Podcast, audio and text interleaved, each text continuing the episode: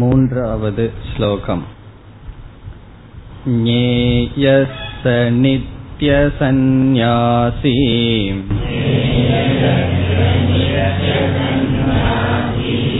यो न द्वेष्टि न काङ्क्षति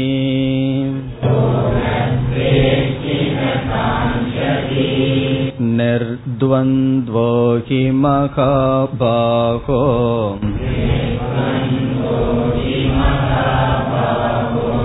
सुखं बन्धात् प्रमुच्यते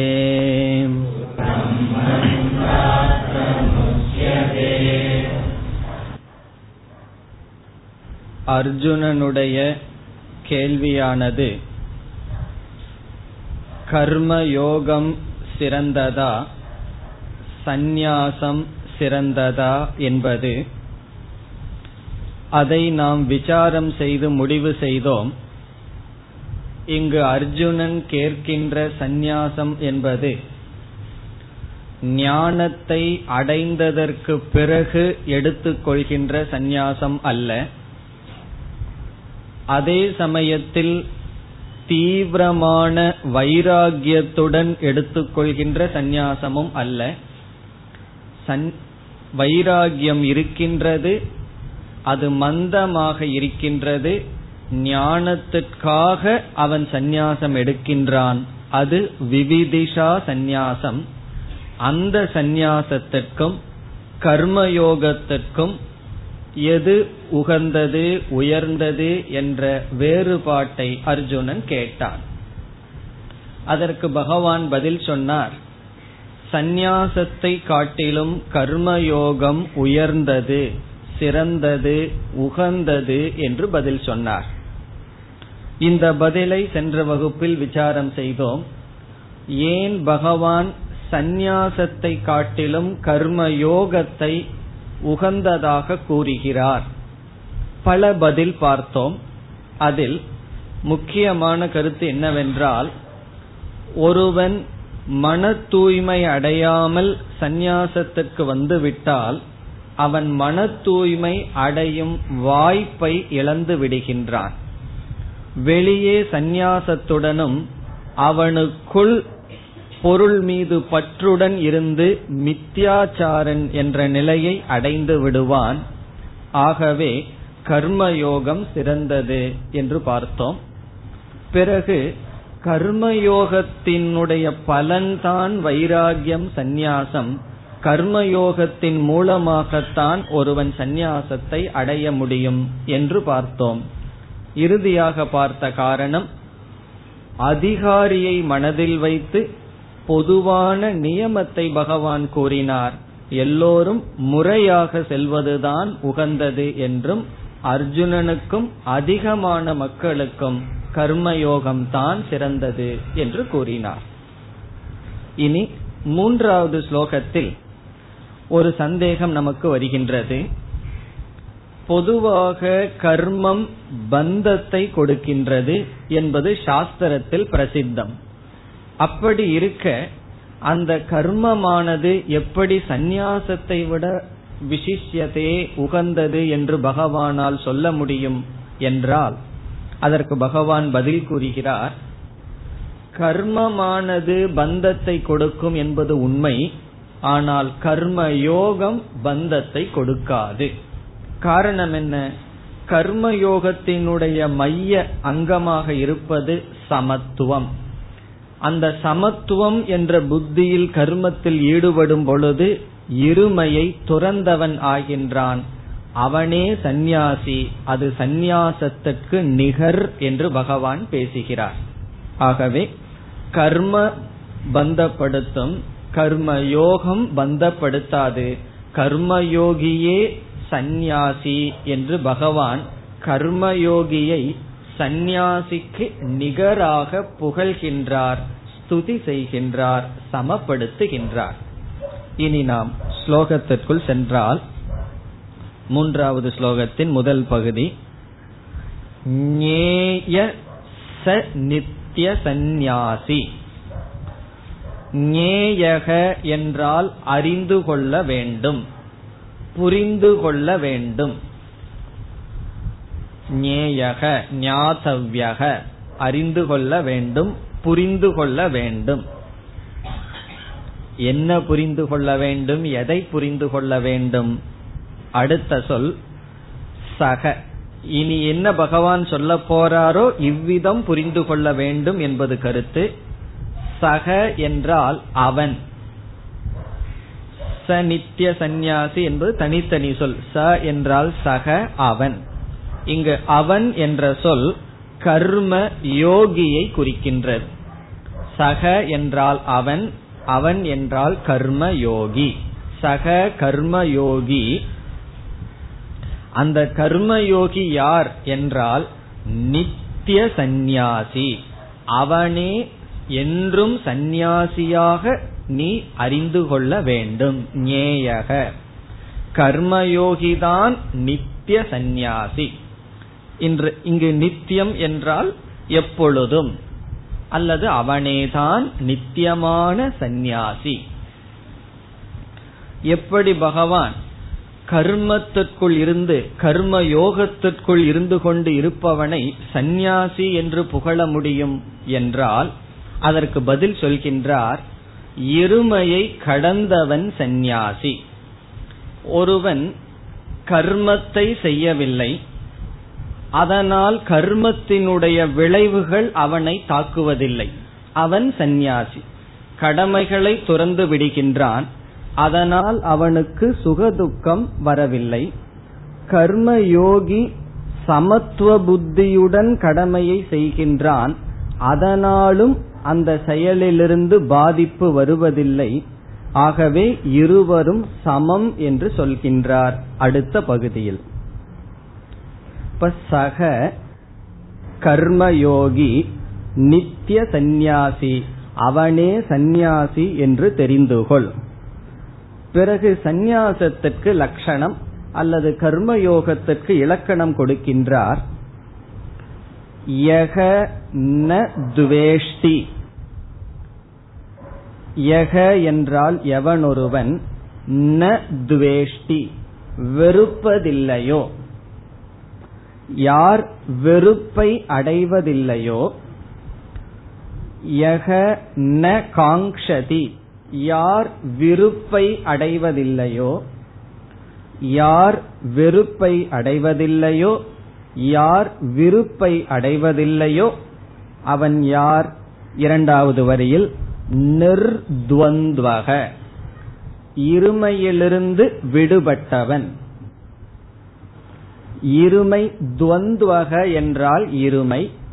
விருப்பு வெறுப்பு சுகம் துக்கம் மானம் அபமானம் இப்படிப்பட்ட இருமை.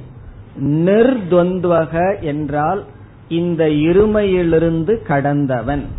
இந்த இருமையினுடைய பிடியிலிருந்து விடுபட்டவன் நிர்துவந்துவக அவனை இருமையிலிருந்து விடுபட்டவனாக சொல்ல காரணம் முதல் வரியில் வெறுப்பு கொள்வதில்லை விருப்பு கொள்வதில்லை. இனி அடுத்த கேள்வி எதில் விருப்பு எதில் வெறுப்பு கொள்வதில்லை என்றால் அவனுடைய கடமையில் விருப்பு வெறுப்பு இல்லை அவன் அனுபவிக்கின்ற பலனில் விருப்பு வெறுப்பு இல்லை.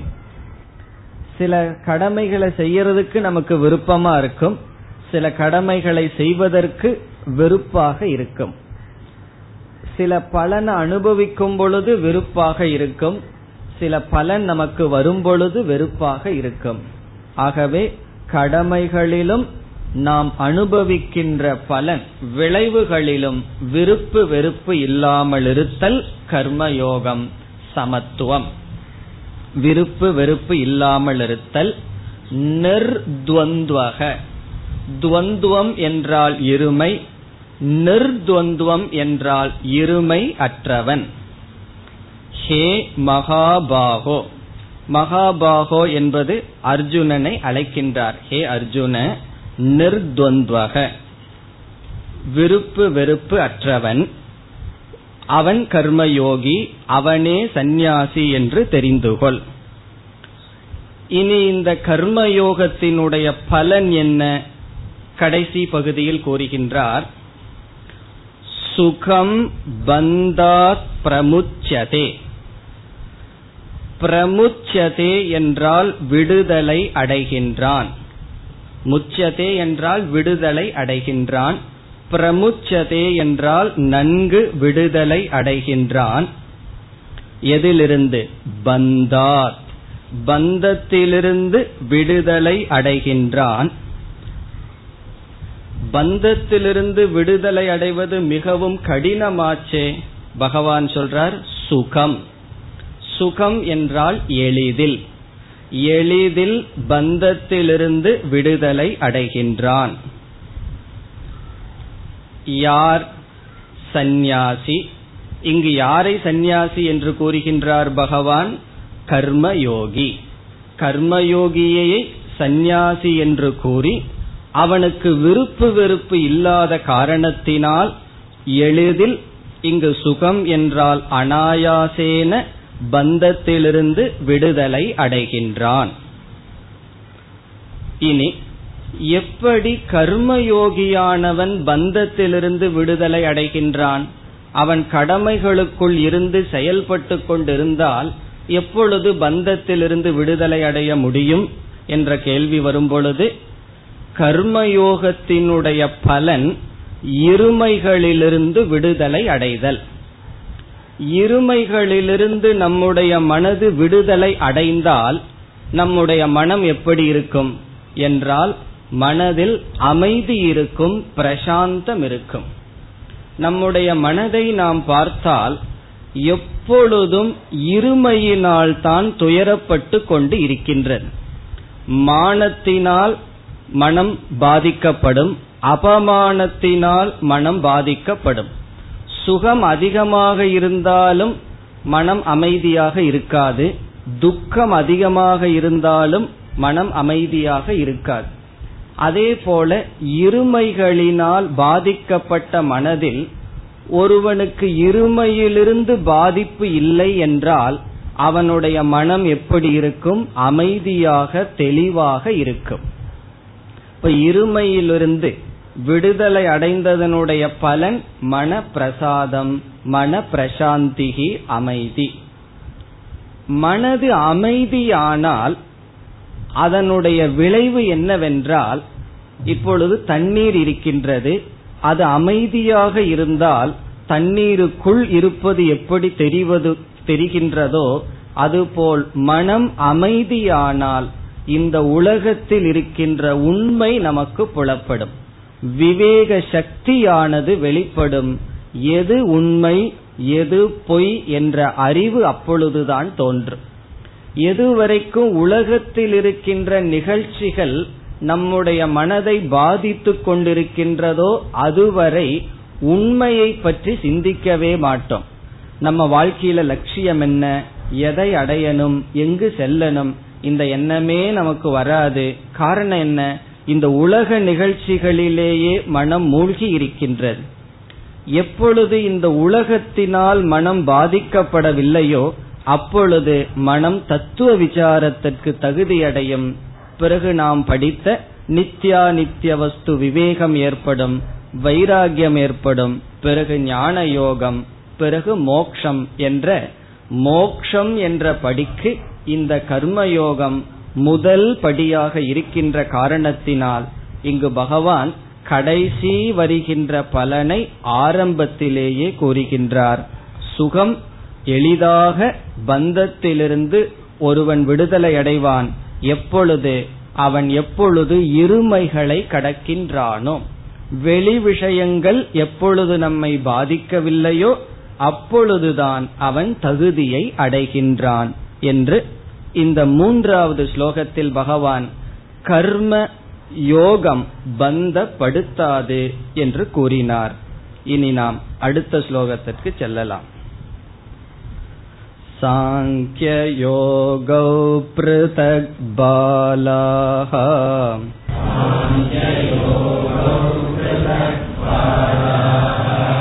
प्रवतन्ति न पण्डिताः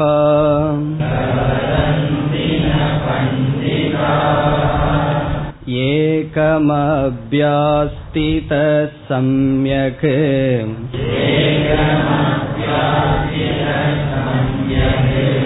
उभयोर्विन्दते फलम्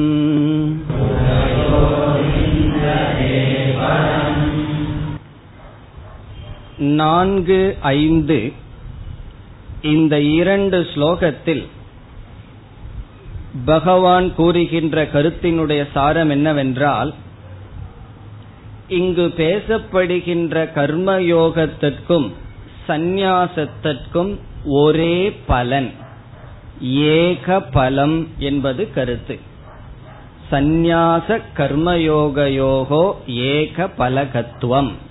சந்நியாசத்துக்கும் கர்மயோகத்துக்கும் ஒரே பலன் என்பதுதான் இதனுடைய சாரம். இப்பொழுது சந்நியாசம் என்பதை ஒரு விதமான வாழ்க்கை முறை என்று பார்த்தோம். பிரம்மச்சரிய கிரகஸ்த வானப்பிரஸ்த என்ற வாழ்க்கை முறையை தாண்டி நான்காவது ஆசிரமமான வாழ்க்கை முறை. கர்ம யோக என்றால் குறிப்பாக இல்லற வாழ்க்கை கடமைகளுக்குள் இருந்து நாம் செயல்பட்டு கொண்டு இருத்தல். இதில் கர்ம யோகம் என்பது ஒரு விதமான சாதனை சந்நியாசம் என்பது இரண்டு விதமான வேறு விதமான இரண்டாவது விதமான சாதனை. மேலும் கர்ம யோகத்தை பின்பற்றுபவர்கள் சாதகர்கள் ஒரு விதமானவர்கள். சந்நியாசம் என்ற வாழ்க்கை முறையை எடுத்துக்கொள்கின்ற சாதகர்கள் வேறு விதமானவர்கள். ஆக சாதகர்கள் வேறு சாதனைகள் வேறு என்றால் நமக்கு என்ன சொல்ல தோன்றும்? அதனுடைய பலனும் வேறாக இருக்கும். ஒரு விதமான சாதகர்கள் ஒரு விதமான சாதனையை எடுத்துக்கொள்கிறார்கள் இனி ஒரு விதமான சாதகர்கள் இனி ஒரு விதமான சாதனையை எடுத்துக்கொண்டு வாழும் பொழுது அவர்கள் அடையும் பலன் கண்டிப்பாக வேறாகத்தான் இருக்க வேண்டும் என்ற சந்தேகம் வரும் பொழுது பகவான் இங்கு சொல்கிறார் இந்த விஷயத்தில் அப்படி இல்லை என்று கூறுகிறார். அதை நம்ம நாம் புரிந்து கொள்ள வேண்டும் நிரூபிக்க போகின்றார் பகவான். எப்படி பகவான் சொல்ல இருக்கின்றார் என்றால் ஒருவன் கடமைகளை செய்கின்றான் கர்ம யோக வாழ்க்கை வாழ்கின்றான். அதனுடைய பலன் மன தூய்மை சித்த சுத்தி என்ற பலனை அடைந்து அந்த சித்த சுத்தியினுடைய பலன் என்னவென்றால் ஞான யோகத்திற்கு வருகின்றான். பிறகு ஞானத்தை அடைகின்றான். அதற்கு பிறகு தேவையிருந்தால் சந்நியாசம் எடுக்கின்றான். இல்லை என்றால் அங்கேயே ஞான நிஷ்டையும் அடைய முடிந்தால் அடைந்து மோட்சத்தை அடைகின்றான். சந்நியாசத்துக்கு வருபவன் சந்நியாச ஆசிரமத்தில் என்ற சில கடமைகள் சொல்லப்பட்டிருக்கின்றது அந்த கடமைகளை செய்கின்றான். அதனுடைய பலன் என்ன? அதுவும் சித்த சுத்தி அவன் ஞானத்தை அடைகின்றான். அவனும் மோக்ஷத்தை அடைகின்றான் என்று இங்கு பேசப்படுகின்ற சந்நியாசம் என்பது விவிதிஷா சந்நியாசம். ஞானத்தை அடைவதற்கு முன் ஞானத்திற்காக எடுத்துக்கொள்கின்ற சந்நியாசம். அப்படிப்பட்ட சந்நியாசியும் கர்ம யோகியும் மன தூய்மை என்ற இடத்தில் சந்தித்து அந்த ஒரு பலனை அடைந்து பிறகு ஞானத்தை அடைந்து மோட்சத்தை அடைகிறார்கள் என்று இவைகள் ஒரே நேர்கோட்டில் இருக்கின்றன. சேம் டைரக்ஷன் அவர்களுடைய பாதை ஒரே நேர்கோட்டில் அமைகின்றன. சித்தசுத்தி ஞானம் மோக்ஷம் என்று அமைவதனால் இந்த இரண்டுக்கும் ஒரே பலன் என்று பகவான் இங்கு பேசுகின்றார். இதில் இரண்டாவது வரியில் ஒரு முக்கியமான கருத்தை சொல்கின்றார்.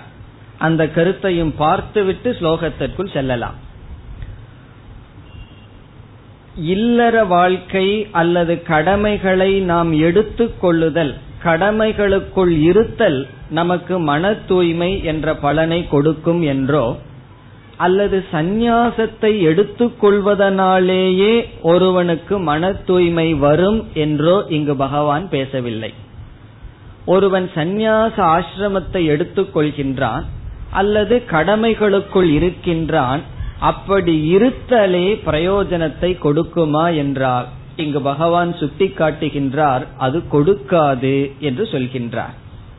பிறகு சாஸ்திரத்தில் சந்நியாச ஆசிரமம் என்று ஒன்று வைத்து ஞானம் அடைவதற்கு முன் அப்படி ஒரு ஆசிரமத்தை வைத்து அதில் சில கடமைகள் சாதனைகள் சொல்லப்பட்டிருக்கின்றது. எதி தர்மத்தை எல்லாம் நம்ம படிச்சோம் அப்படின்னு சொன்னா சந்நியாசிகள் எப்படியெல்லாம் இருக்க வேண்டும் என்று அதிக தர்மங்கள் இருக்கின்றன. கடமைகளுக்குள் இருக்கிறவங்களை விட அதிகமான தர்மங்கள் எல்லாம் சொல்லப்பட்டிருக்கின்றன. இந்தந்த சாதனைகள் செய்ய வேண்டும். உணவு பழக்கம் இப்படி இருக்க வேண்டும். எத்தனையோ நியமங்கள் இருக்கின்றன.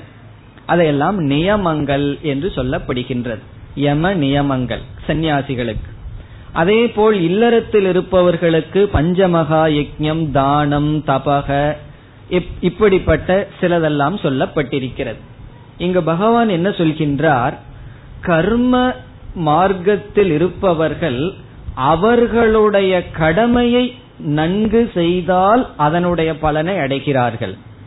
வெறும் சந்நியாசத்தை எடுத்துக்கொள்வதனால் பலன் அல்ல அந்த சந்நியாச தர்மத்தை நன்கு அனுஷ்டானம் செய்தால் அதனுடைய பலனை அனு அனுபவிக்கிறார்கள் என்று அந்தந்த ஆசிரமத்தில் இருப்பவர்கள் அவரவர்கள் கடமையை செய்வதனால் தான் பலனை அனுபவிக்க முடியும் என்று பகவான் சுட்டி காட்டுகின்றார் அது இரண்டாவது வரியில் வருகின்றது.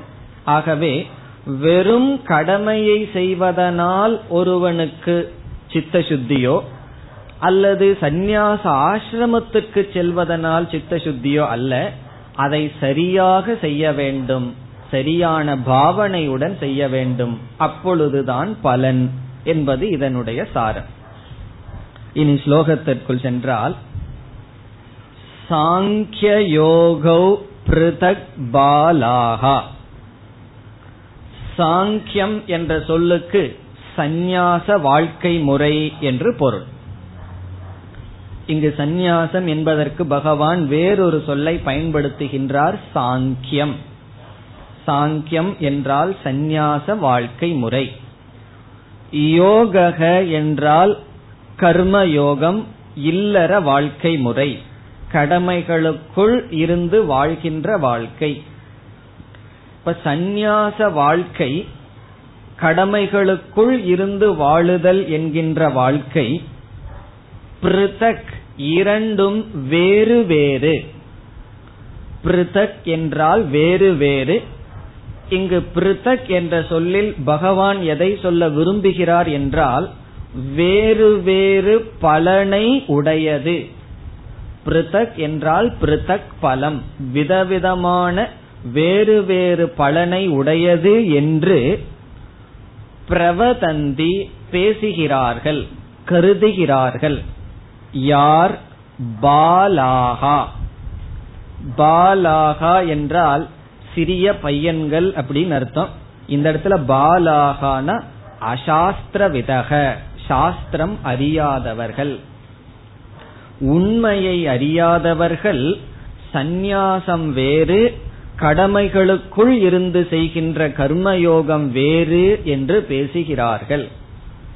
அதனாலதான் சில பேர்த்துக்கு அடிக்கடி கடமைகள் ரொம்ப ஏற ஏற விட்டுட்டு ஓடிடலாமா அப்படிங்கிற எண்ணம் வரும். காரணம் என்னன்னா அதுல இருந்தா ரொம்ப பழுவாக தெரிகிறதே சென்று விட்டால் சந்நியாசம் எடுத்துக்கொண்டால் இந்த பழுவிலிருந்து விடுதலை அடைக்கலாம் என்று சிலருக்கு தோன்றும். அதனாலதான் வேறு வேறு என்று நினைக்கிறார்கள். ஏன் அப்படி சந்நியாசம் எடுக்கலான்னு ஏன் நினைக்கிறார்கள்? இங்க இருந்தா நம்ம அடைய வேண்டித்தது அடைய முடியாது அதனால் சென்று விடலாம். சந்நியாசிகளே ஒரு இடத்திலிருந்து அடைய முடியாதுன்னு இனி ஒரு இடத்துக்கு செல்கிறார்கள். அதே போல் இல்லறத்தில் இருப்பவர்கள் இதை விடணும் அதற்கு செல்ல வேண்டும் என்று நினைக்க காரணம் வேறு வேறு பலனை உடையது என்று நினைக்கிறார்கள். அது உண்மைதான? பகவான் ஏன் அப்படி சொல்கிறார் என்று நமக்கு தோன்றும். இரண்டாவது வரியை படித்தால் தெளிவாகும். அதனாலதான் ஒருவர் சொன்னார் இந்த ஃபேமிலியை நான் ரன் பண்றதுக்கு ரொம்ப கஷ்டமா இருக்குன்னு சொன்ன உடனே அவர் சொன்னார் ஃபேமிலிய நாங்க ரன் பண்ணல. ஃபேமிலி ஆல்ரெடி ரன்னிங்ல தான் இருக்கு. நாங்க தான் ஓடிட்டு இருக்கோம் அப்படின்னு சொன்னார்கள். ஒரு சாமி கிட்ட போய் ஒருத்தர் சொன்னார் ஃபேமிலிய ரன் பண்றது ரொம்ப கஷ்டமா இருக்குன்னு சொன்ன உடனே அதுக்கு சொன்னாராம் ஃபேமிலிய நீங்க ரன் பண்ணல. அது ஓடிட்டு இருக்கு. நீங்கள் அதற்கு பின் ஓடுகிறீர்கள் என்று சொன்னார்கள். அப்படி இந்த பழுவானது அதிகமாக இருக்க இருக்க இதில் நாம் மோக்ஷத்தை அடைய முடியாது. வாழ்க்கையில லட்சியத்தை அடைய முடியாது. ஆகவே இதை விட்டுவிட வேண்டும் என்று தோன்றும். ஆகவே பலன் சந்நியாசத்தினுடைய பலன் வேறு கடமைகளுக்குள் இருப்பதனுடைய பலன் வேறு என்று பாலர்கள் அறியாமையில் இருப்பவர்கள் நினைக்கிறார்கள். பிரவதந்தினா சொல்கிறார்கள். அவங்க நினைச்சிட்டு இருந்தா மட்டும் பரவாயில்ல. போய் எல்லாத்திட்டையும் சொல்லிட்டு வேற இருப்பாங்க. பிரவதந்தி உபதேசிக்கிறார்கள். பிறகு இப்படி யார் சொல்ல மாட்டார்கள்? ந பண்டிதாகா. பண்டிதர்கள் சாஸ்திரத்தினுடைய நுண்ணிய கருத்தை அறிந்தவர்கள் சொல்ல மாட்டார்கள். பண்டிதர்கள் என்ன சொல்ல மாட்டார்களாம்? சந்நியாசம் வேறு கடமைகளுக்குள் இருப்பது வேறு என்று சொல்ல மாட்டார்கள். இது நம்முடைய அனுபவத்துக்கு விரோதமா பகவான் பேசுற மாதிரி தெரியுது. கடமைகளுக்குள்ள இருந்து யாராவது பொழைச்சு வந்தது உண்டா? பகவான் என்ன சொல்றார்? கடமைகளுக்குள்ள இருக்கிறதும் கடமைகளை விட்டு போற சந்நியாசமும் ஒன்றுன்னு சொல்கிறாரே அது எப்படி சரி? அதை நிலைநாட்டுகின்றார் இரண்டாவது வரியில். ஏகம் அபி ஆஸ்திதக. ஏகம் அபி என்றால் இந்த இரண்டு விதமான வாழ்க்கை முறையில் ஏதோ ஒன்றை. கடமைகளுக்குள் இருத்தல் கடமைகளை விட்டு இருத்தல் என்கின்ற இரண்டுக்குள் ஒன்றை சம்யக் ஆஸ்திதக சரியாக ஏதோ ஒன்றை செய்தால். சம்யக் என்றால் சரியாக ஆஸ்திதக என்றால் அனுஷ்டானம் செய்தால். இந்த இரண்டில் ஏதோ ஒன்றை ஒழுங்காக செய்தால் என்ன பலனா?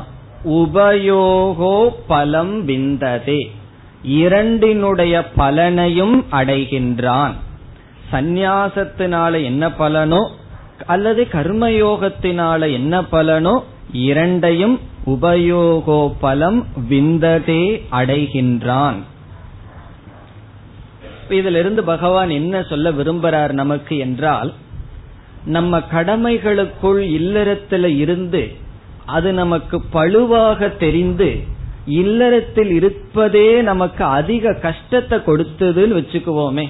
நம்ம ஃபேமிலி லைஃப்ல இருந்து அந்த வாழ்க்கை அதிக பந்தத்தையும் அதிக ராகத்வேஷத்தையும் அதிகமான கஷ்டத்தையும் நமக்கு கொடுத்திருந்தால் என்ன புரிந்து கொள்ள வேண்டும்னா சம்யக் ந ஆஸ்திதக.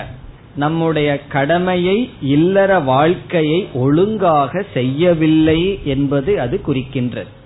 நம்முடைய இல்லற வாழ்க்கையில இருந்துட்டு ஒழுங்கா நிர்துவந்துவம் சமமா தர்மப்படி வாழ்ந்திருந்தால் கண்டிப்பாக அந்த வாழ்க்கை நமக்கு பாரமாக தெரியாது.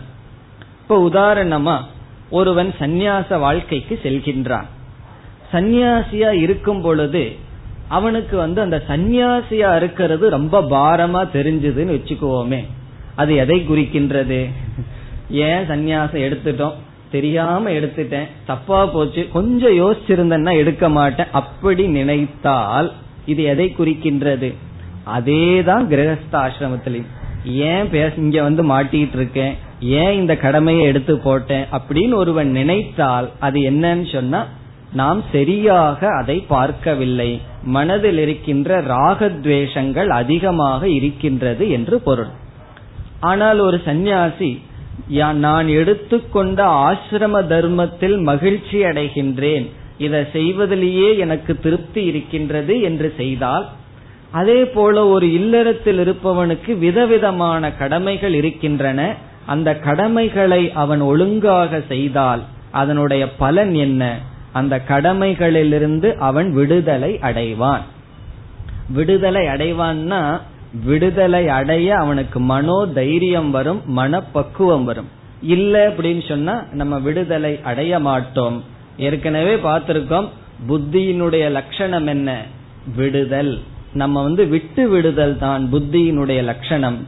மனதில் இருக்கின்ற ராகத்வேஷங்கள் விருப்பு வெறுப்பு செல்ல செல்ல கடமைகளை விட்டு நாம் வருவோம்.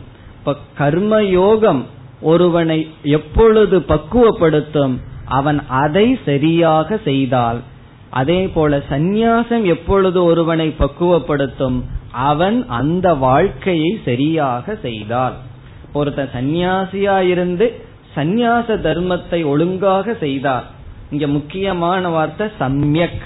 ஒழுங்காக முறையாக ஒழுங்காக அவன் செய்தால் அவனுடைய பலனை அனுபவிக்கின்றான். இப்ப ஒரு கோயில்ல வந்து அர்ச்சகர் இருக்கார்.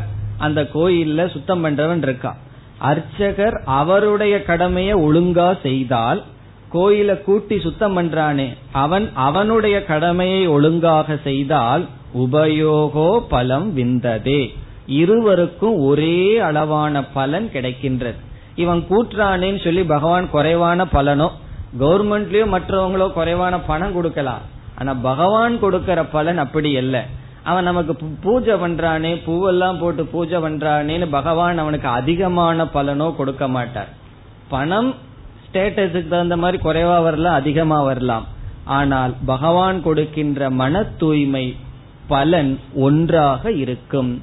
இவன் இவன் காரியத்தை ஒழுங்கா பண்ணணும். அவன் அவனுடைய காரியத்தை ஒழுங்காக செய்ய வேண்டும். இவ்விதம் அவரவர்கள் அவரவர்களுடைய நிலையில் கிடைத்த பிராரப்தத்தில் ஒழுங்காக இருந்தால் அவரவர்களுடைய தர்மத்தினாலேயே ஒழுக்கத்தினாலேயே பலன் கிடைக்கும் என்று பண்டிதர்கள் வேறாக பேசுவதில்லை. சந்நியாச ஒருவனை எங்கேயோ கொண்டு போய்விடும். இல்லறத்தில் இருந்தால் ஒருவனை பாதாளத்துல கொண்டு போய் விடுங்கிறது கிடையாது. இரண்டும் சித்த சுத்தி என்ற ஒரு பலனை கொடுத்து பிறகு அவனுக்கு மோக்ஷம் ஞானத்தை கொடுத்து மோக்ஷத்துக்கு வருவார்கள்.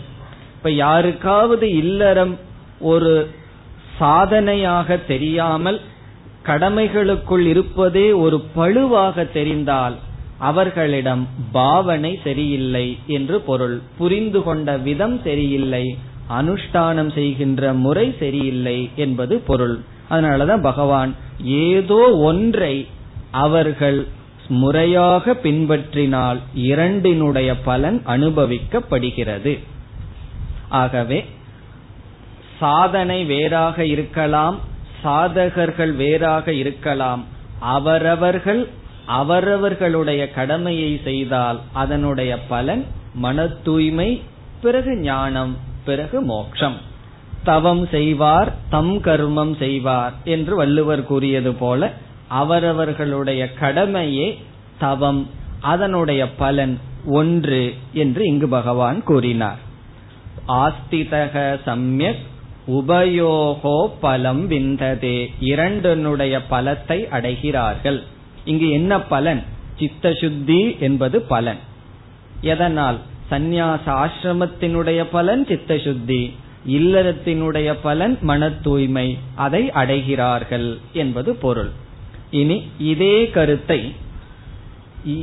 ஞானம் அடையாத சந்நியாசி அடைகின்ற பலன் சித்த சுத்தி இல்லறத்தில் இருப்பவர்கள் அடைகின்ற பலன் மன தூய்மை இனி ஞானம் அடைந்த சந்நியாசியினுடைய பலனும் இந்த கர்மயோகியும் மோக்ஷம் என்ற பலனுக்கு வருகிறார்கள் என்று மோக்ஷம் என்ற பலனில் ஐக்கியம் இருக்கின்றது என்று இதே கருத்தை ஐந்தாவது ஸ்லோகத்தில் பகவான் கூறுகின்றார் யத் சாங்கியை பிராபியதே ஸ்தானம்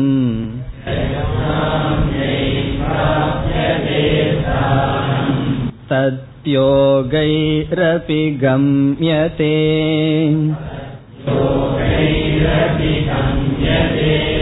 एकं साङ्ख्यं च योगं च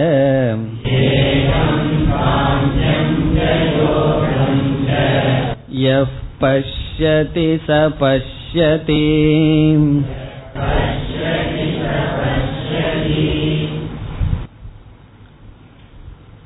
சென்ற ஸ்லோகத்தினுடைய கருத்தேதான் சாதனை வேறு சாதகர்கள் வேறு பலம் ஒன்று அதுதான் இந்த இரண்டு ஸ்லோகத்தினுடைய சாரம்.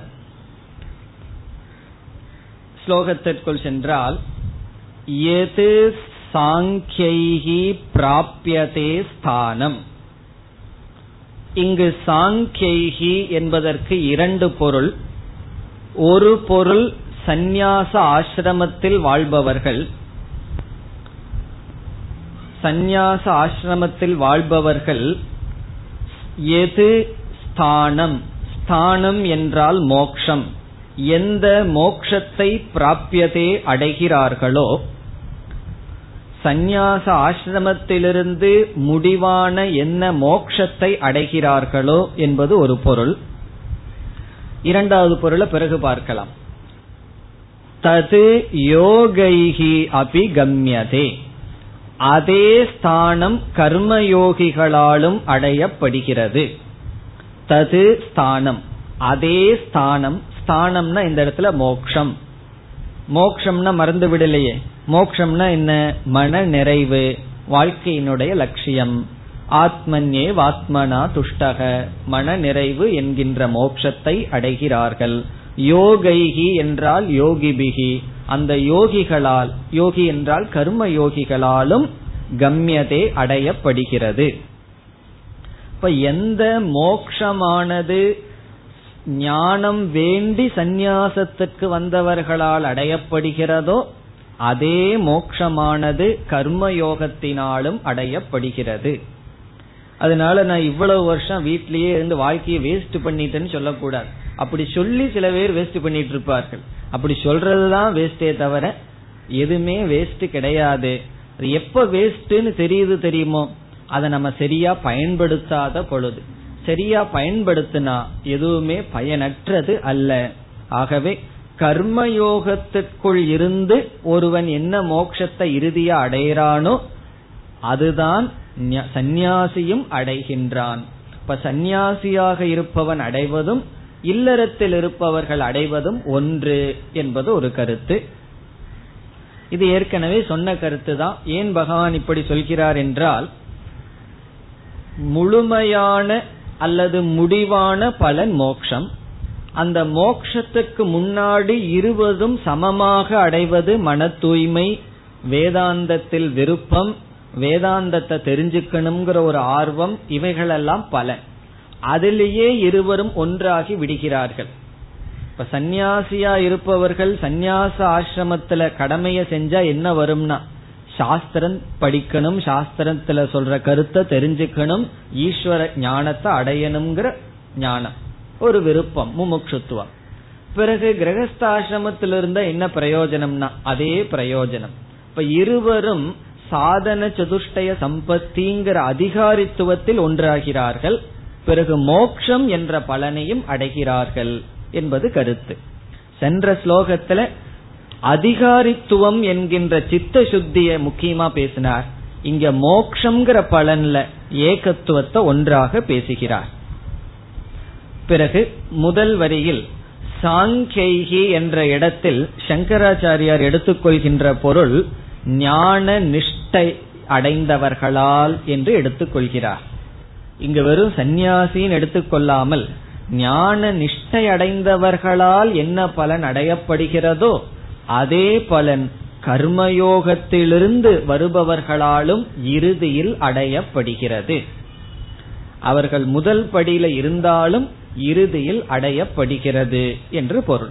இப்ப ஞான நிஷ்டையில் இருக்கிறவன் அடையிற மோட்சமாகட்டும் அல்லது சந்நியாசியாகட்டும் ஞானத்துக்காக வந்த சந்நியாசியாகட்டும் எல்லோரும் மோக்ஷம் என்ற பலனை அடைகிறார்கள்.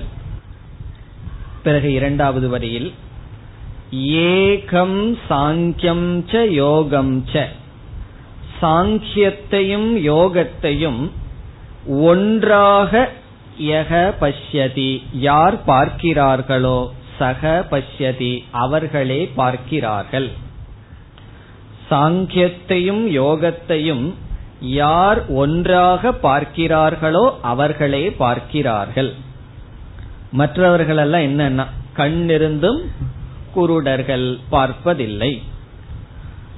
கயிற்ற பார்க்கிறோம் பார்த்து அதுல பாம்பா தெரிஞ்சிட்டு இருக்கு நம்ம கண்ணுக்கு. அப்ப என்ன சொல்லலாம்? கயிற்றில் பாம்பை பார்ப்பவன் பார்த்தும் பார்க்காதவன். காரணம் என்ன? அவன் பார்க்கிறான் விபரீதமாக பார்க்கின்றான். இப்போ ஒரு பொருளை விபரீதமாக பார்ப்பவன் பார்த்தும் பார்க்காதவன். ஒரு பொருளை அப்படியே பார்ப்பவன் பார்ப்பவன். அதுல இருந்துதான் பார்ப்பன்கிற பேர் வந்தது. அதெல்லாம் கெடுத்திருக்கார்கள். பார்ப்பன்னு சொன்ன என்ன தெரியுமோ? சரியாக பார்ப்பவன். பார்க்க வேண்டியதை பார்க்க வேண்டியவாறு பார்ப்பவன். பார்ப்பன். பார்ப்பவன் என்றால் சமயக் திருஷ்டி சரியான திருஷ்டியை உடையவன். எதில் அவரவர்கள் அவரவர்களுடைய கடமையை ஒழுங்காக செய்தல். அதுல அண்டர்லைன் பண்ண வேண்டியது என்ன தெரியுமோ? ஒழுங்காக. ஒழுங்காக செய்தால் அதான் பகவான் சமயக்குன்னு சொல்லியிருக்கார். ஒழுங்காக செய்தால் அடையும் பலன் ஒன்று. இதை எடுத்துட்டு தான் பலர் என்ன சொல்லுவார்கள்? மோக்ஷத்தை அடையிறதுக்கு பின்ன பின்ன மார்க்கங்கள் பலவிதமான யோகங்கள் இருக்கின்றன. நீ வந்து ஒரு இடம் இருக்கு அந்த இடத்துக்கு ட்ரெயின்ல வேணாலும் போலாம் பஸ்ல போலாம் நடந்து போலாம் குதிரையில போலான்னு சொல்லுவார்கள்.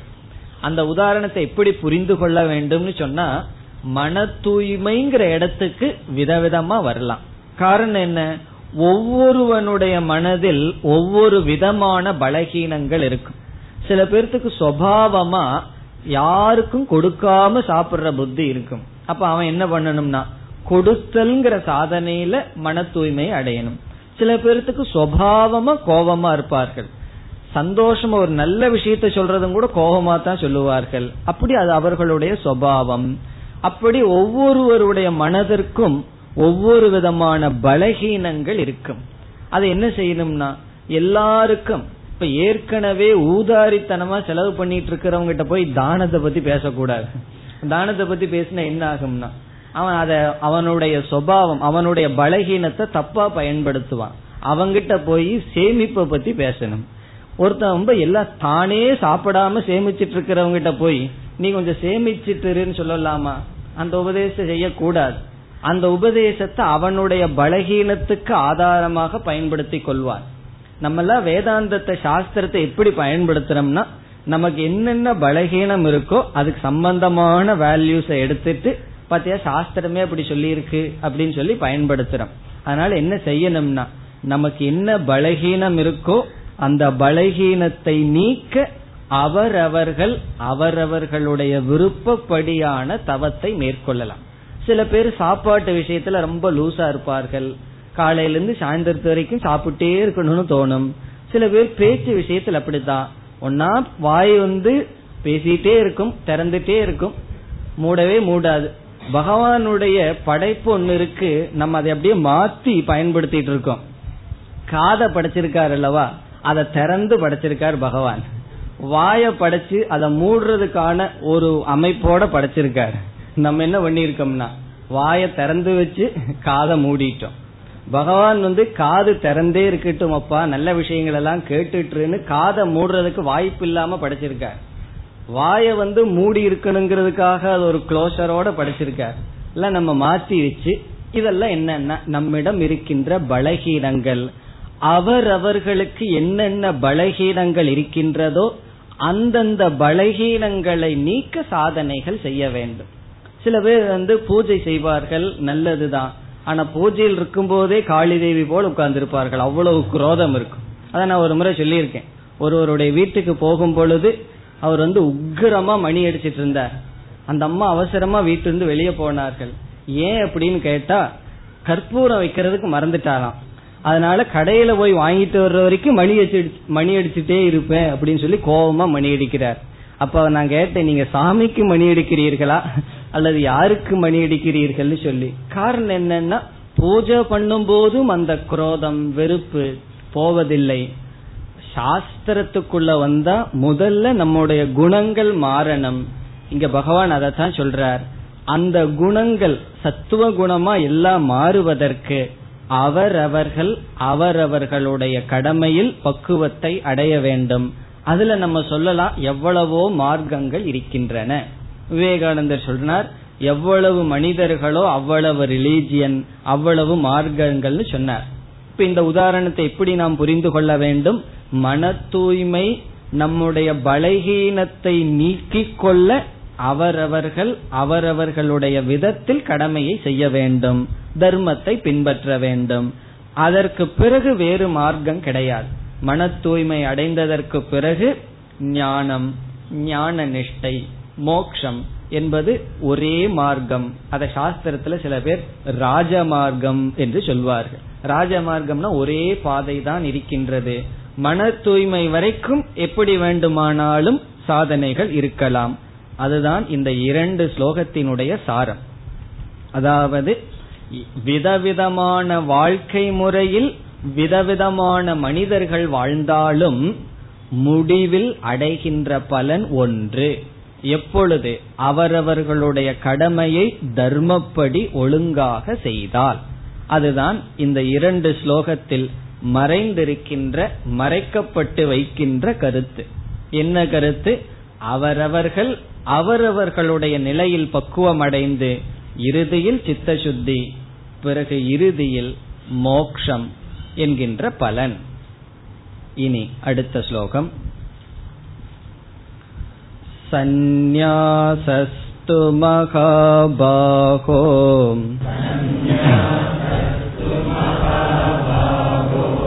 दुःखमाप्तुमयो गतः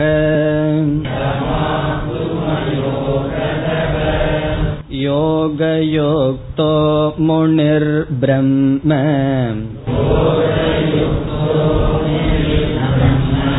न चिरेणाधिगच्छति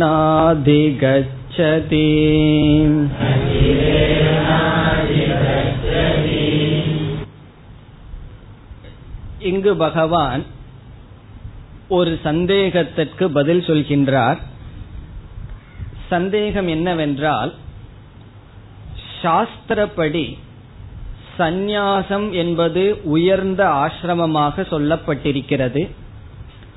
சந்நியாசத்தை அடைவது அவ்வளவு சுலபம் அல்ல. இது எல்லோருக்கும் தெரிந்த விஷயம்தான். இதை பகவான் முதல் வரியில் தெளிவாக சொல்கிறார். சந்நியாசஸ்து மகாபாகோ துக்கம் ஆப்தும். சந்நியாசத்தை அடைவது துக்கம் என்று சொல்கின்றார். சந்நியாசஸ்து மகாபாகோ. ஹே அர்ஜுன சந்நியாசக. சந்நியாசம் என்பதை அடைவது துக்கம். அது கடினம் சுலபம் அல்ல என்று சொல்கின்றார். இது வந்து சாஸ்திரத்துல சொல்லப்பட்டுள்ள கருத்துதான் அனுபவத்திலும் உண்மைதான். சந்நியாசம் என்பதை அடைவது அவ்வளவு சுலபம் அல்ல. அதாவது ஒரு சந்நியாசம்னா என்ன? கடமைகள் இல்லாமல் இருத்தல். கடமைகள் இல்லாமல் இருத்தல்னு சொன்னா நம்ம கிட்ட என்ன இருக்கும்னா காலம் நம்மிடம் இருக்கும். காலத்தை போல பழுவானது எதுவும் கிடையாது. நம்ம எது எது பழுன்னு சொன்னா ஏதாவது சொல்லுவோம். இரும்பு குண்டு தான் ரொம்ப பழுவா இருக்கும்னு சொல்லுவோம். அல்லது இந்த கடமைகள் எல்லாம் எனக்கு பழுவா இருக்கின்றது என்று சொல்வோம். எல்லா பொருளை விட பழுவாக இருப்பது என்னன்னா காலம். டைம் அந்த டைம் தான் பெரிய பேர்டன் அதனாலதான் ரிட்டையர்ட் ஆனதுக்கு பிறகு ஏன் வயசானவங்க அவ்வளவு கஷ்டப்பட்டு துடிக்கிறார்கள் என்றால் அவ்வளவு நேரம் காலையிலிருந்து சாயந்தரத்து வரைக்கும் காலத்தை பயன்படுத்துறதுக்கு வாய்ப்பு கிடைச்சது. இப்ப முழு காலத்தை உன் கையில கொடுத்து இனிமேல் நீ உன் காலத்தை உங்ககிட்டயே வச்சுட்டீருன்னு கொடுத்து விட்டார்கள். அந்த காலத்தை அவர்களால் கழிக்க முடியவில்லை. அதனாலதான் இந்த உலகத்தில் இருக்கின்ற அனைத்து ஆர்ட் மியூசிக் டான்ஸ் எல்லாமே என்னன்னா எதுக்கு படைக்கப்பட்டிருக்கின்றது? காலத்தை கழிப்பதற்காக. காரணம் என்ன? காலத்தை நம்மால் தாங்க முடியவில்லை. சந்தேகம் இருந்தா ஒரு நாள் ஒரே ஒரு நாள் ரூமை பூட்டிட்டு எதுவும் எழுதக்கூடாது பேசக்கூடாது டிவி பார்க்க கூடாது தூங்கவும் கூடாது. எல்லாம் பண்ணிட்டு தூங்கிடுவனேன்னு சொல்லக்கூடாது. தூங்கவும் கூடாது. பேசாம இருக்கணும். அப்படி இருந்து பாருங்கள். வெளியே வந்தீங்கன்னா எனக்கு ஒரு முப்பது வயசு ஆனது போல தெரியுதுன்னு சொல்லி முப்பது வயசு அதிகமா ஆனது போல ஆச்சுன்னு நமக்கு தோணும். காரணம் என்னன்னு சொன்னா காலம் மிக மிக பழுவானது. சந்நியாசம்னா என்னன்னா எல்லா காலமும் காலையிலிருந்து சாயந்தரத்து வரைக்கும் பிறகு நைட்டும் தான். எல்லா நேரமும் தனியாக நம்மிடம் கொடுக்கப்படுகிறது. அந்த சந்நியாசம் என்பது பகவான் சொல்றார் துக்கம் கடினம் அவ்வளவு சுலபம் அல்ல. அதாவது காலம்னு என்ன சந்நியாசம் என்ன? ஏகாக்கி தனிமையாக இருத்தல் விவகாரம் இல்லாமல் இருத்தல் மக்களை துறந்திருத்தல் பொருள்களை துறந்திருத்தல் மிக மிக கடினம். சில பேர் சொல்லுவார்கள் உங்களுக்கு என்ன கடினம்னு சொல்கிறீர்கள்? தனியா இருந்துட்டா சந்தோஷம் தானே மக்களுக்குள்ள இருந்தா தானே விருப்பு வெறுப்பெல்லாம் வரும் துக்கம் எல்லாம் வரும். தனியா இருக்கிறதுல என்ன கஷ்டம்னு சொல்லுவார்கள். சில பேர் சொல்லுவார்கள் சன்னியாசிகளுக்கு ஒரு கவலையும் கிடையாது. ஒரு கவலை இல்ல அதான் பெரிய கவலை. ஒரு கவலையும் கிடையாது. எங்களுக்கு இவ்வளவு கஷ்டமான கஷ்டமான சூழ்நிலைகள் இருக்கு. அதனால வந்து நாங்க தான் உயர்ந்தது இல்லறம் தான் உயர்ந்ததுன்னு சொல்லி சில பேர் சொல்லுவார்கள். அதுவும் ஒரு அம்மா வந்து சொன்னார்கள். எங்க வீட்டுக்கு வர்ற சர்வன்ட் மெய்டு உங்க ஆசிரமத்துக்கு வந்து அவ வேலை செய்யறத பார்க்கணும் உங்களுக்கு கோபம் வராம இருக்கணும் அப்பொழுதுதான் நீங்க சன்னியாசின்னு நான் ஒத்துக்குவேன் அப்படின்னு சொன்னார்கள். காரணம் என்னன்னு சொன்னா அவர்களோட எல்லாம் டீல் பண்றது அவ்வளவு சுலபமான விஷயமா? காரணம் என்ன? விதவிதமான மனிதர்களோட எல்லாம் நாங்க சங்கம் வச்சிருக்கோம். ஒரு ஆள் இல்லாம சும்மா உட்கார்ந்துட்டு இருக்கிறது சுலபம் தானே சுலபம் மாதிரி தெரியும். இதுல உண்மை என்னன்னு சொன்னா இப்ப ஒரு இடம் இருக்கு. இப்போ ஒரு மலைக்கு போறோம். ரெண்டு பாதை இருக்கு. ஒன்று கரடு முரடான பாதை ஒன்று தெளிவான பாதை.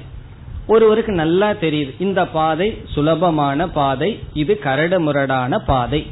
தெரிஞ்சும் ஒருவர் சுலபமான பாதையில போகாம இருப்பார்களா? யாராவது கரடு முரடான பாதைக்கு போவார்களா? என்றால் இது தனிமையில் இருப்பது சந்நியாசம் சுலபம்னு வாய் சொல்லுதே தவிர அதுல உண்மை தெரியல. ஏன்னா சன்னியாசியை இருந்து பார்க்கலையே? அது உண்மை தெரியவில்லை. அப்படி தெரிந்தால் ஏன் அதில் செல்வதில்லை? காரணம் அது கடினம். அதுக்கு ஒரு சிறிய லாஜிக் ஒரு சின்ன கருத்து என்னன்னு சொன்னா நம்ம மனசுல வந்து விருப்பு வெறுப்புகள் அப்படிங்கறது நல்லா பதிஞ்சிருக்கு. இப்போ ஒரு சூழ்நிலையில பல மனிதர்கள் சூழ்நிலை இருக்கு. அந்த சூழ்நிலை வந்து இருப்பதனால் நம்முடைய விருப்பு வெறுப்பை காட்டிக்கொள்ள வாய்ப்பு இருக்கின்றது. நம்ம வெறுக்கிறவங்க யாராவது இருக்கிறது நல்லது. அப்பொழுதுதான் நம்ம மனசுல இருக்கிற வெறுப்பை வெளிப்படுத்துறதுக்கு ஒரு சந்தர்ப்பம் கிடைக்குது. இப்ப தனிமையில போயிட்டோம்னு சொன்னா விருப்பு வெறுப்பு உள்ள இல்லாம இருந்தா தான் சும்மா இருக்க முடியும். அப்படி இல்லைன்னு சொன்னா வெறுப்ப காட்டுறதுக்கு ஆள் இல்ல விருப்ப காட்டுறதுக்கு ஆள் இல்ல. என்ன செய்ய முடியும்? அதனாலதான் சில சாதுக்களை பார்த்தோம்னா அவர்களுக்குள்ளேயே பேசிக் கொண்டிருப்பார்கள். ஒரு சாது இருந்தார் அப்படி. போன் கிட்ட பேசிட்டு இருப்பார் பேனா கிட்ட பேசுவார் புஸ்தகத்திட்ட பேசுவார். ஒரு ஜோக்கு மாதிரி அவர் பண்ணிட்டு இருந்தார். ஆனா உண்மை என்ன? உண்மை இருக்காரு அவர். அதனுடைய உண்மை என்ன தெரியுமோ? இது மனதினுடைய சஞ்சலம். மனதினுடைய சஞ்சலம் யாராவது வேணும் பேசுறதுக்கும் விவகாரத்திற்கும். இப்படி விவகாரம் இல்லாமல் முழுமைய தனிமையிலிருந்து ஜபம் முதலிய சாதனைகளை செய்து மனதை அமைதிப்படுத்த வேண்டும் சொன்னா உள்ள விருப்பு வெறுப்புகள் குறைவா இருக்கணும். இல்ல ஓரளவாவது செட்டில் ஆயிருக்கணும். அல்லது உலகத்துல வைராகியம் அதிகமாக இருந்திருக்க வேண்டும்.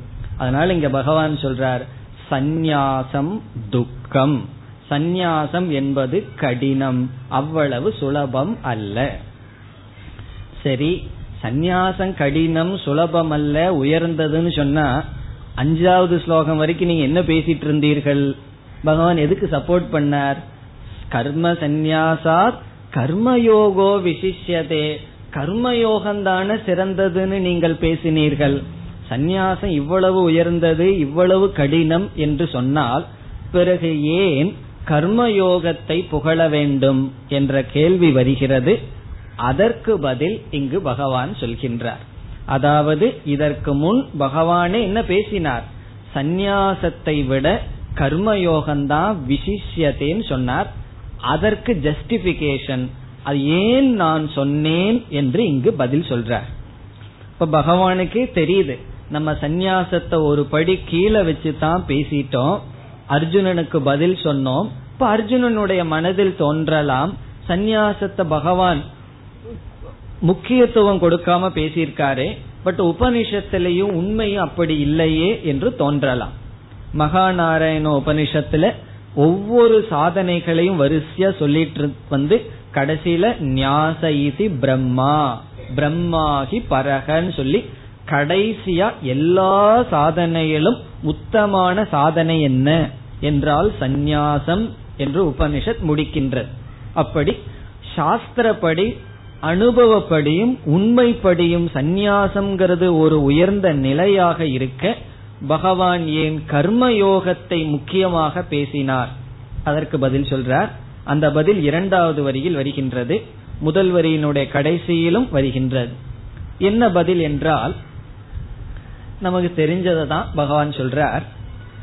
சந்நியாசம் என்பது உயர்ந்ததுதான் மேலானதுதான் ஆனால் இந்த சந்நியாசம் கர்மயோகம் செய்யாதவனால் அடைய முடியாது என்பது பகவானுடைய கருத்து. கர்மயோகம் செய்யாம யாராவது சந்நியாசத்தை அடைய முடியும்னு சொன்னா பரவாயில்ல. ஆனா கர்மயோகத்தின் மூலமாகத்தான் ஒருவன் சந்நியாசத்தை அடைய முடியும். ஆகவே கர்மயோகத்தை அவாய்ட் பண்ண முடியாது தவிர்க்க முடியாது என்று அதனுடைய முக்கியத்துவம் பேசப்பட்டது. அப்படின்னா சில பேர் வந்து கர்மயோகம் எல்லாம் பண்ணாமையே சிறிய வயதிலேயே சன்னியாசி ஆகிவிட்டார்களே. இப்ப வந்து சங்கராச்சாரியார் எடுத்துட்டோம்னா அவர் என்ன கர்மயோகம் பண்ணார்? சிறு வயதிலேயே சன்னியாசத்தை எடுத்துட்டார்னா சாஸ்திரம் சொல்கின்ற பதில் அவர் போன பிறவியிலேயாவது அவர் கர்ம யோகத்தை செய்திருப்பார். எல்லாம் காஞ்ச கட்ட போல. என்னாச்சுன்னா அந்த நேரம் வந்தது. ஒரு பிறவி பூரா கர்மயோகம் பண்ணி போயிருப்பார். அடுத்த பிறவியில தயாரா வர்றார். இது சம்பந்தமான கருத்தை நம்ம ஆறாவது அத்தியாயத்துல பார்க்க போறோம். யோக பிரஷ்டனா இருந்து நம்ம எவ்வளவு சாதனை செய்தோமோ அதுல ஆயுள் காலம் இல்லாம இறந்துட்டோம்னா அடுத்த பிறவியில் அந்த பக்குவத்துடன் நாம் பிறக்கின்றோம். ஆகவே இந்த பிறவியிலேயோ எந்த பிறவியிலேயோ கர்மயோகம் மூலமாகத்தான் சந்நியாசம் என்ற மனநிலையை அடைய முடியும். அதாவது உலகம் நம்மைய சந்நியாசம் பண்றதுக்கு முன்னாடி நம்ம உலகத்தை சந்நியாசம் பண்ணோம்னா இந்த உலகத்தில் வெற்றி அடைந்து விட்டோம். இல்ல அப்படின்னா உலகம் நம்ம சந்நியாசம் பண்ணிடும். ஒரு அறுபத்தஞ்சு வயசுக்கு மேல கார் சம்பாரிச்சு வச்சிருந்தாலும் கூட வீட்டில் இருக்கிற குழந்தைகள் எல்லாம் அனுமதிக்க மாட்டாங்க. வயசாயிடுது கார் ஓட்டக்கூடாது டிவி முன்னாடி உட்காரக்கூடாதுன்னு அவர்கள் சந்நியாசத்தை கொடுப்பதற்கு முன் நம்ம சந்நியாசத்தை அடைந்தால் அது மோக்ஷம். அது எப்ப அடைய முடியும்னா இங்க கர்மயோகத்தின் மூலமாகத்தான் அடைய முடியும் என்று சொல்கின்றார். இப்ப இந்த ஸ்லோகத்தினுடைய சாரம் என்ன? சந்நியாசம் உயர்ந்தது அது மேலானது அதை அடைய கர்மயோகம் அவசியம். கர்மயோகம் கர்மயோகம் சொல்றீங்களே மறந்துட்டனே கர்மயோகம்னா என்னன்னு சொன்னா சுருக்கமா சொன்னா தார்மீக ஜீவனம். தர்மப்படி வாழ்கின்ற ஜீவனம் கர்மயோகம். அதனுடைய பலன் சந்நியாசம். அதனுடைய பலன் ஞானம் மோக்ஷம். ஆகவே ஒரே நேர்கோட்டில் இருக்கின்றன என்பது கருத்து. மேலும் அடுத்த வகுப்பில் சிந்திக்கலாம். ஓம் பூர்ணமத பூர்ணமிதம் பூர்ணாத்